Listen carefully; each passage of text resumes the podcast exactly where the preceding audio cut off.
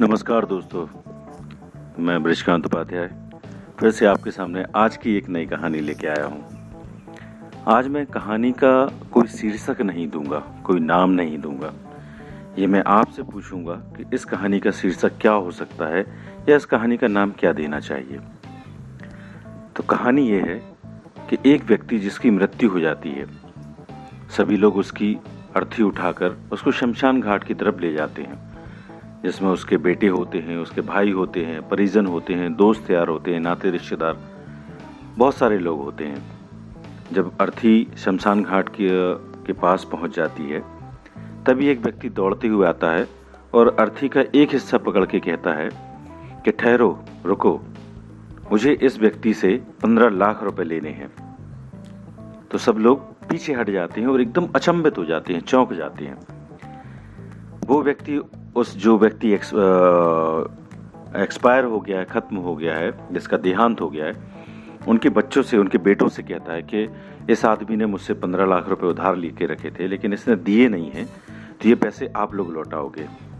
तो उनके बेटे कहते हैं कि, पिता ने हमें कभी इस बारे बारे बताया नहीं तो हम कैसे मान लें कि आप, आपसे उनने पैसे उधार लिए हैं?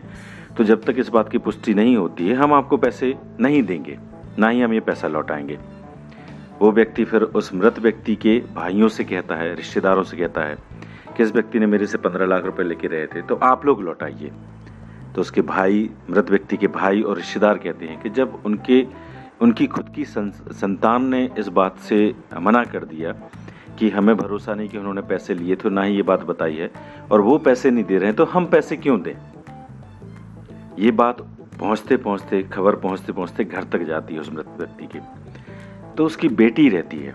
जैसे ही वो इस बात को सुनती है, वो अपने सारे जेवर निकाल के अपना जो भी पैसा जमा पूंजी होती है, सब इकट्ठा करके आती है और उस उस पुरुष को देते हुए बोलती है, कृपया कर आप इन जेवर को बेच लीजिए। इससे जो पैसे मिल जाएँ, वो आप पैसे रख लीजिए।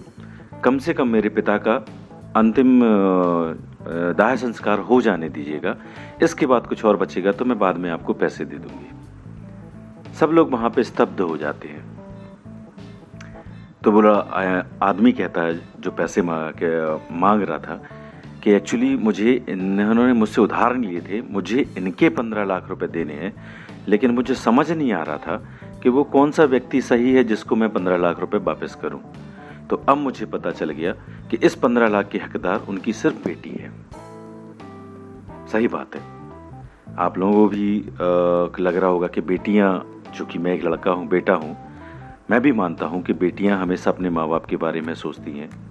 मेरी धर्मपत्नी भी है मैं देखता हूँ जितना प्यार उसका अपने माता पिता के लिए है। मैं ये नहीं कहूँगा कि मेरे माता पिता के लिए नहीं है बट वो एक अलग सा प्रेम अलग प्रेम अलग दिखता है। और वो उतने आ, कहना चाहिए लॉयल दिखती हैं। बट कहानी आज की ये नहीं है कि बेटियाँ ऑफकोर्स बेटियाँ मैं भी सम्मान करता हूँ। मैं शायद दुर्भाग्यशाली हूँ कि मेरे पास बेटी नहीं है। ये बात इत्तेफाक से ग्रुप में चल भी रही है कि बेटियाँ हैं तो सौभाग्यशाली होते हैं खुश नसीब होते हैं। पर मेरा क्वेश्चन उन पिता से है, उन दोस्तों से जिनकी बेटियाँ हैं, कि मैं मानता हूँ बेटियाँ इतनी अच्छी होती हैं। पर जिस कहानी में जो बेटों ने किया, मेरा क्वेश्चन और प्रश्न आपसे है, क्या आप ऐसे बेटे बनोगे? क्या आप हकीकत में ऐसे बेटे हो?